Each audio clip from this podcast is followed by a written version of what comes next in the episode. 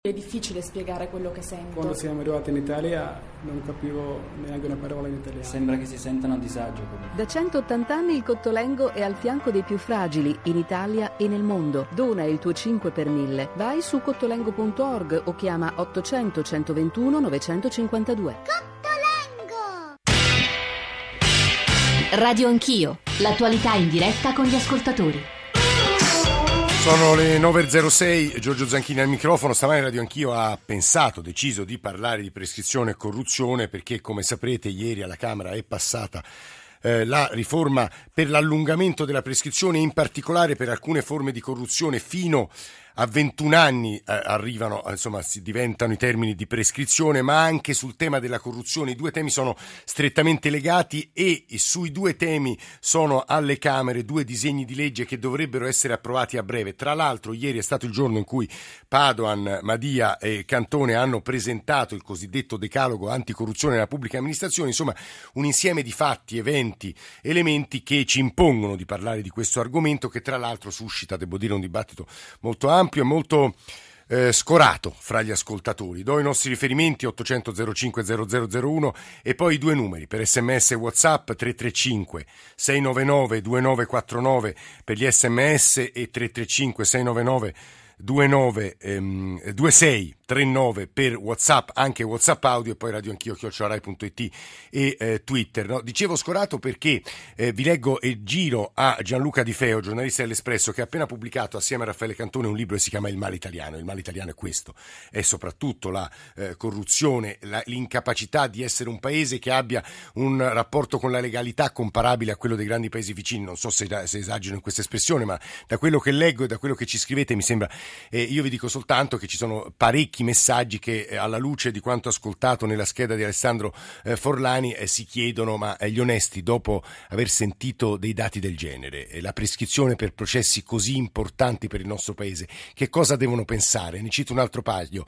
Come sosteneva Beccaria, è la certezza della pena il deterrente ai delitti, scrive Gennaro da Napoli. E il problema italiano, uno dei problemi, è quello della non certezza della pena. Poi ce n'è uno davvero che si firma: poveri italiani onesti, ho deciso di non andare più a votare, mi sembra l'unico modo per dissentire. Tutti riconoscono che la corruzione è il problema di questo paese e poi il Parlamento è pieno di impuniti, si permette a De Luca di presentarsi alle elezioni regionali in Campania, si conclude Calciopoli con la prescrizione e poi la politica che esempi dà di se stessa. Insomma, una serie di passaggi, devo dire, molto preoccupanti. Ci sono politici collegati con noi, ci sono Alessandro Pagano, Stefano Dambruoso e arriverà tra poco Alfonso Bonafede, ma volevo tornare da Gianluca Di Feo un po' per raccogliere questo sfogo anche degli ascoltatori. Di Feo.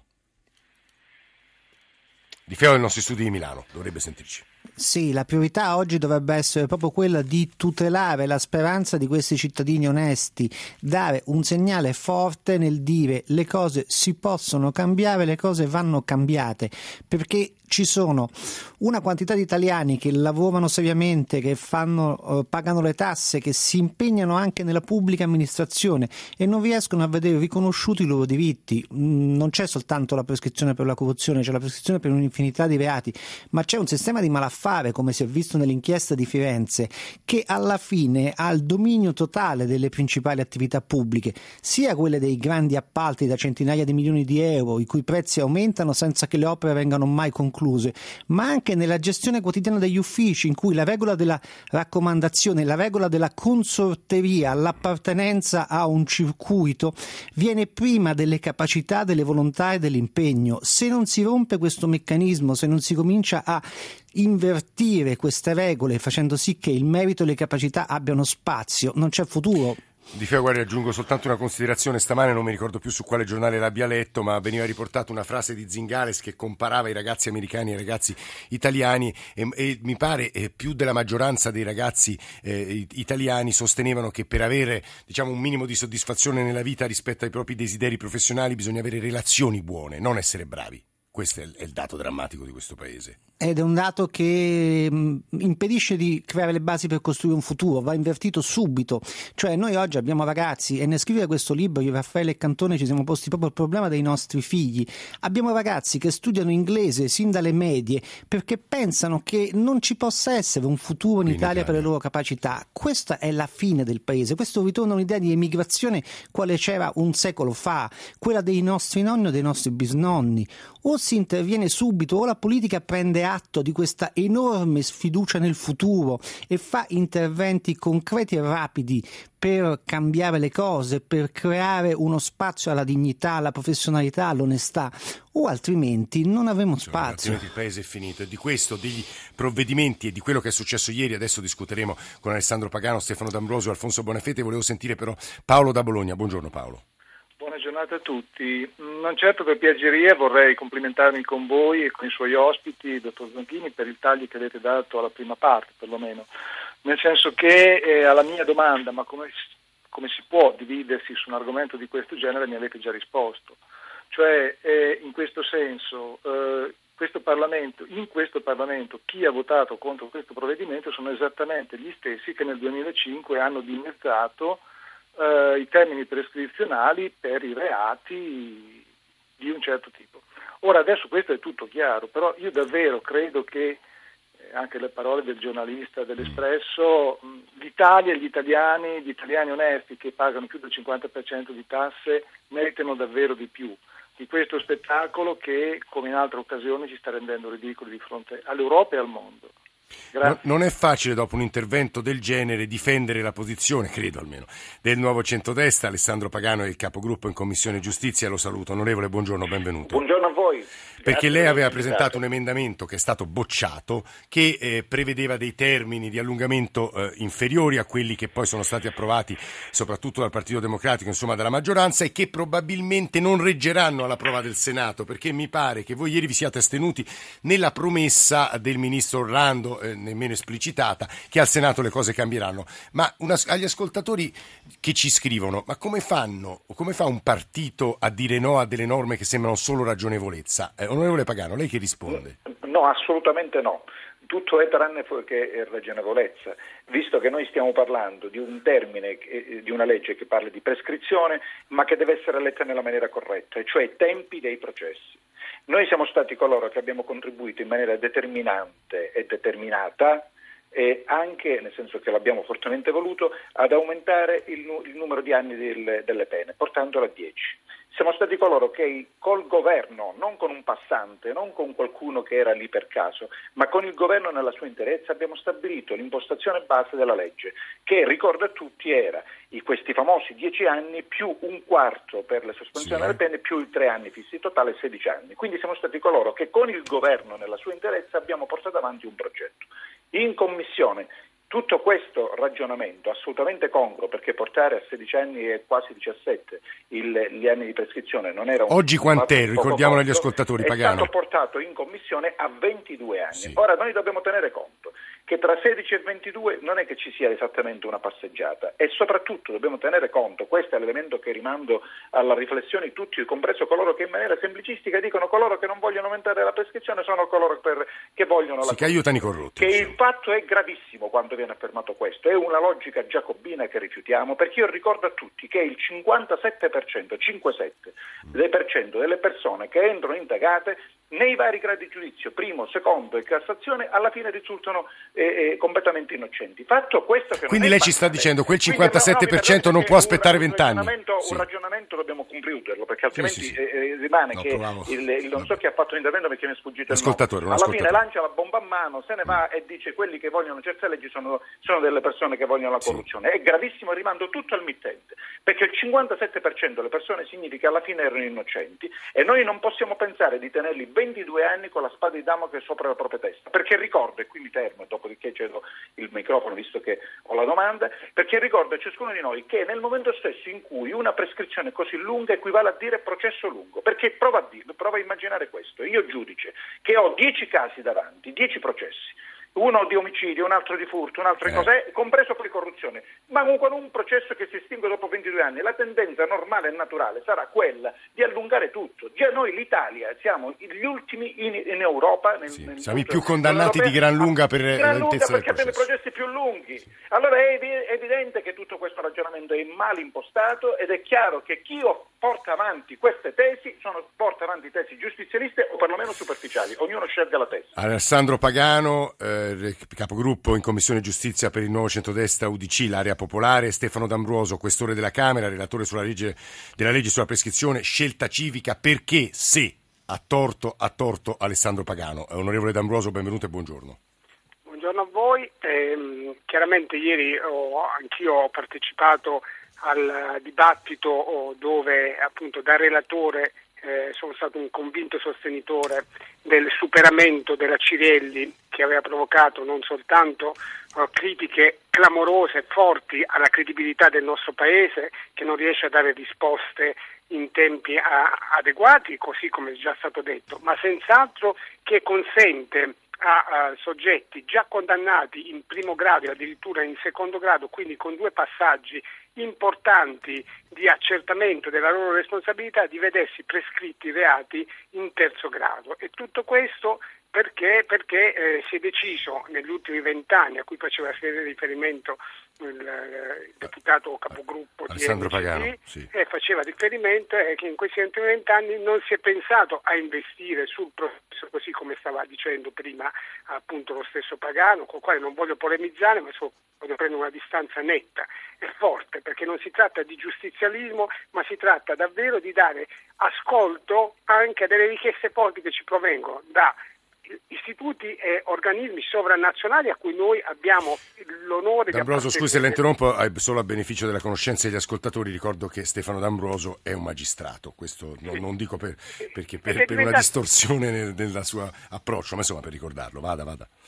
Sì, e quindi abbiamo deciso davvero di dare ascolto alle sollecitazioni forti che paesi sovranazionali come appunto organismi sovranazionali come l'Europa facevano nei confronti di un'Italia che doveva dare risposte in termini di maggiore credibilità, e la maggiore credibilità la si riacquisisce anche garantendo un processo di sostanza con dei tempi che consentono allo stato attuale di avere una risposta definitiva su dei fatti che, ripeto, possono portare a condanne in primo e secondo grado, ma che vedono invece sfumare in terzo grado solo per la prescrizione, con atteggiamenti che, va detto, sono prevalentemente o in buona parte dilatori da parte degli interessati, che legittimamente con i propri difensori che fanno il loro giusto lavoro provano a portare avanti il processo invece di chiuderlo o invece di ricorrere a misure alternative.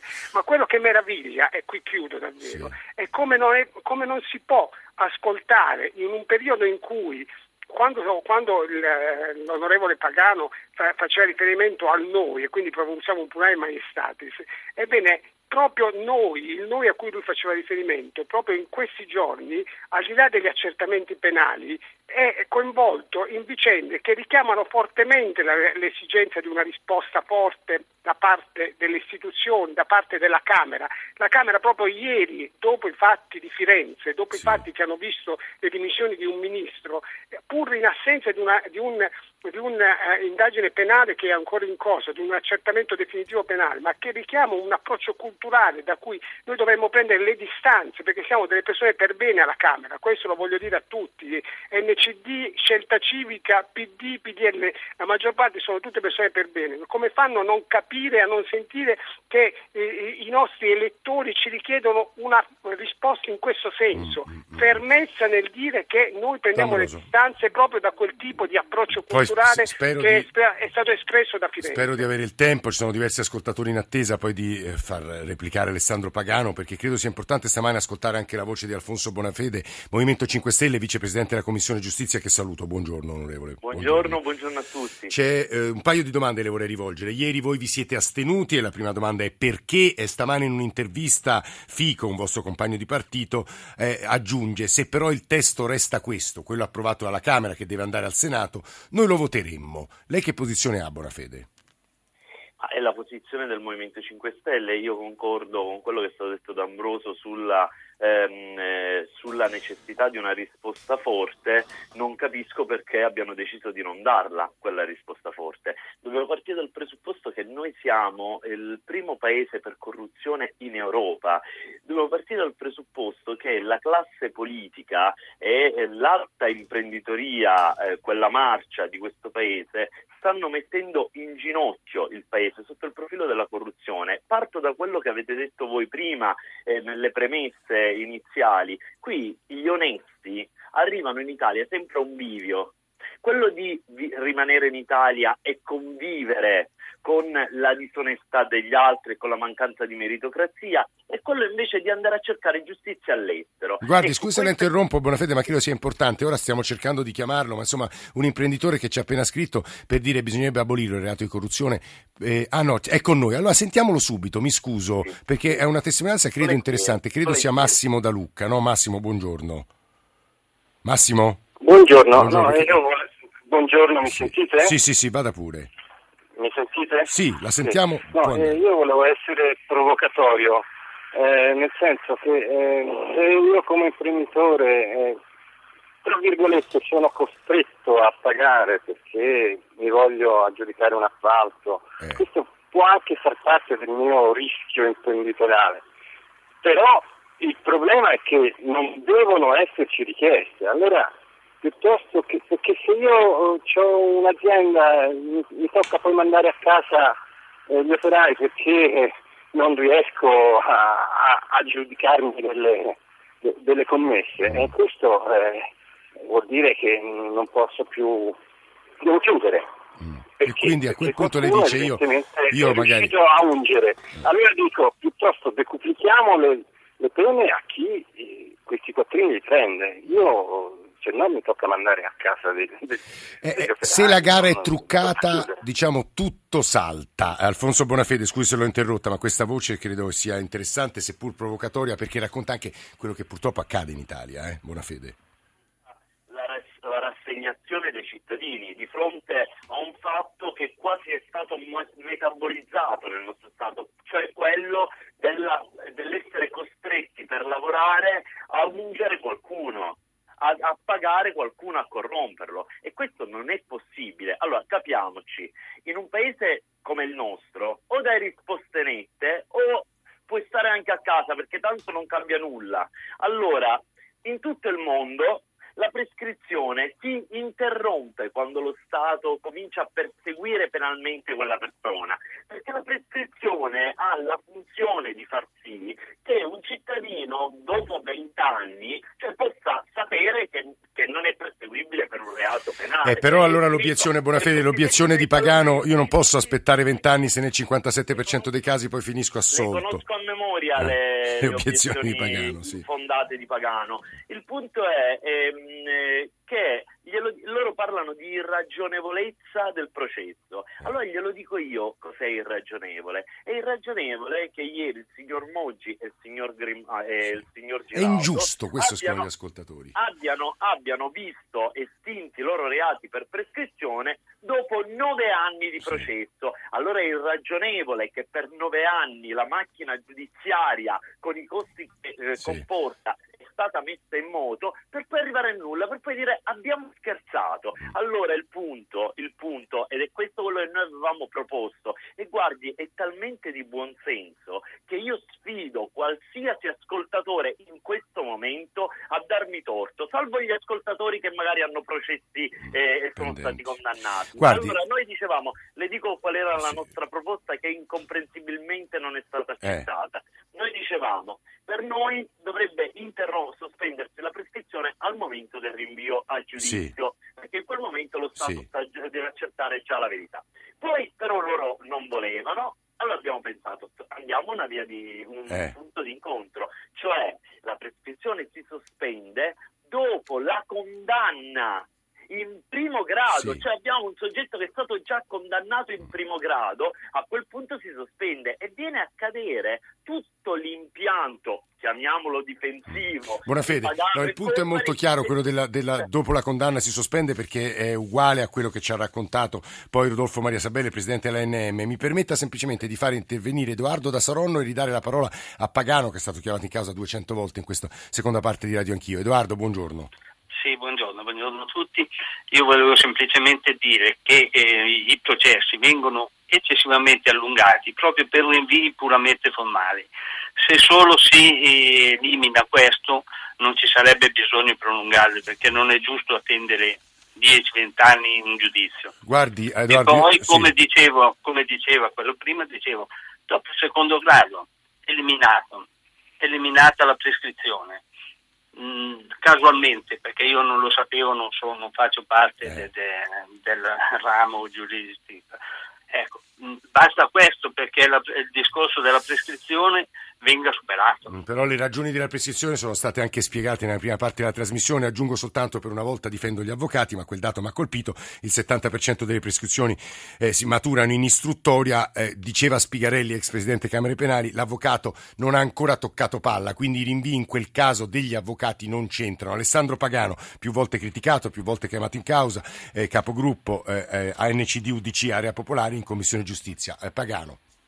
Ma guardi, io sorrido veramente, perché purtroppo il dato che emerge fuori da questo dibattito è molto chiaro, cioè da una parte c'è la politica, e mi consente di dire la buona politica, che vuole portare avanti un ragionamento che va a compenetrare le esigenze di tutto, ma attenzione, di tutti anche, tutti significa tutti i cittadini, e dall'altro invece c'è una posizione che in maniera, diciamo, tecnocratica, usiamo questo termine, vuole risolvere il problema. Traduco a vantaggio di tutti, perché la mia chiarezza è sembrata e questo è noto, fermo restando che il rapporto umano tra me e Stefano Dambruoso è eccezionale, questo lo dico a prescindere, veloce, però è chiaro che sono due visioni, tra l'altro amicizie che nascono prima di quando eravamo parlamentari, ma sono due visioni completamente diverse, perché la nostra è a vantaggio dei cittadini, di quelli cittadini che devono essere garantiti all'articolo 111 della Costituzione, che dice che bisogna assicurare la giusta e ragionevole durata del processo, e dall'altra parte invece chi vuole la prescrizione eterna. Stefano Dambruoso fa di mestiere il magistrato, è relatore di questa legge, sì. Il presidente della commissione fa di mestiere il magistrato, l'onorevole Ferranti, che fra l'altro stimo altrettanto. È evidente che il passaggio politico che è stato consumato all'interno del governo, quindi significa ministro Orlando del PD, sì. Tutti i ministri, Renzi, eccetera, aveva un'impalcatura di un certo tipo che è più che soddisfacente, 16 anni, è stata portata a 22 anni, ditemi voi se questa è una cosa ragionevole. Alessandro Pagano. È tutto di un ragionamento invece politico. Credo sia stato un dibattito molto interessante. Mi permetto di chiedere una chiusura, una riflessione in un minuto a Gianluca Di Feo, che è con noi nei nostri studi di Milano e che dopo interverrà molto di più, perché parleremo del decalogo anticorruzione nella PA. Gianluca Di Feo, insomma, posizioni molto distanti che in qualche modo Pagano ha anche spiegato politicamente adesso. Di Feo. Sì, le spiegazioni politiche sono coerenti con le linee dei partiti, però sembrano appunto lontane dal sentire del Paese. Da una parte c'è la tutela dei cittadini indagati che hanno diritto a un processo rapido e giusto, cosa fondamentale. Allo stesso tempo però c'è una collettività che si sente vittima di un sistema di corruzione o un malaffare. Qual è l'interesse che va prioritariamente tutelato? L'appello, le dichiarazioni di quell'imprenditore che è intervenuto in diretta mi hanno molto colpito. Uno dei punti di partenza, se si vuole sollevare la situazione, è proprio intervenire sull'imprenditoria, ma non punendo chi paga, chi prende, riuscendo a introdurre il principio che la legalità è conveniente. Premiando chi denuncia, su questo torneremo, Di Feo, mi scusi se la interrompo, ma è un punto molto importante, contenuto peraltro nel decalogo, di cui parleremo subito dopo il GR1 delle 9:30. Io ringrazio molto Alessandro Pagano, Stefano Dambruoso e Alfonso Bonafede, che hanno cercato di spiegare che cosa è successo ieri alla Camera, perché la giornata è stata importante, e vedremo soprattutto che cosa accadrà in Senato in tema di prescrizione soprattutto per quello che riguarda alcune delle forme dei reati di corruzione. Ci risentiamo tra pochissimo.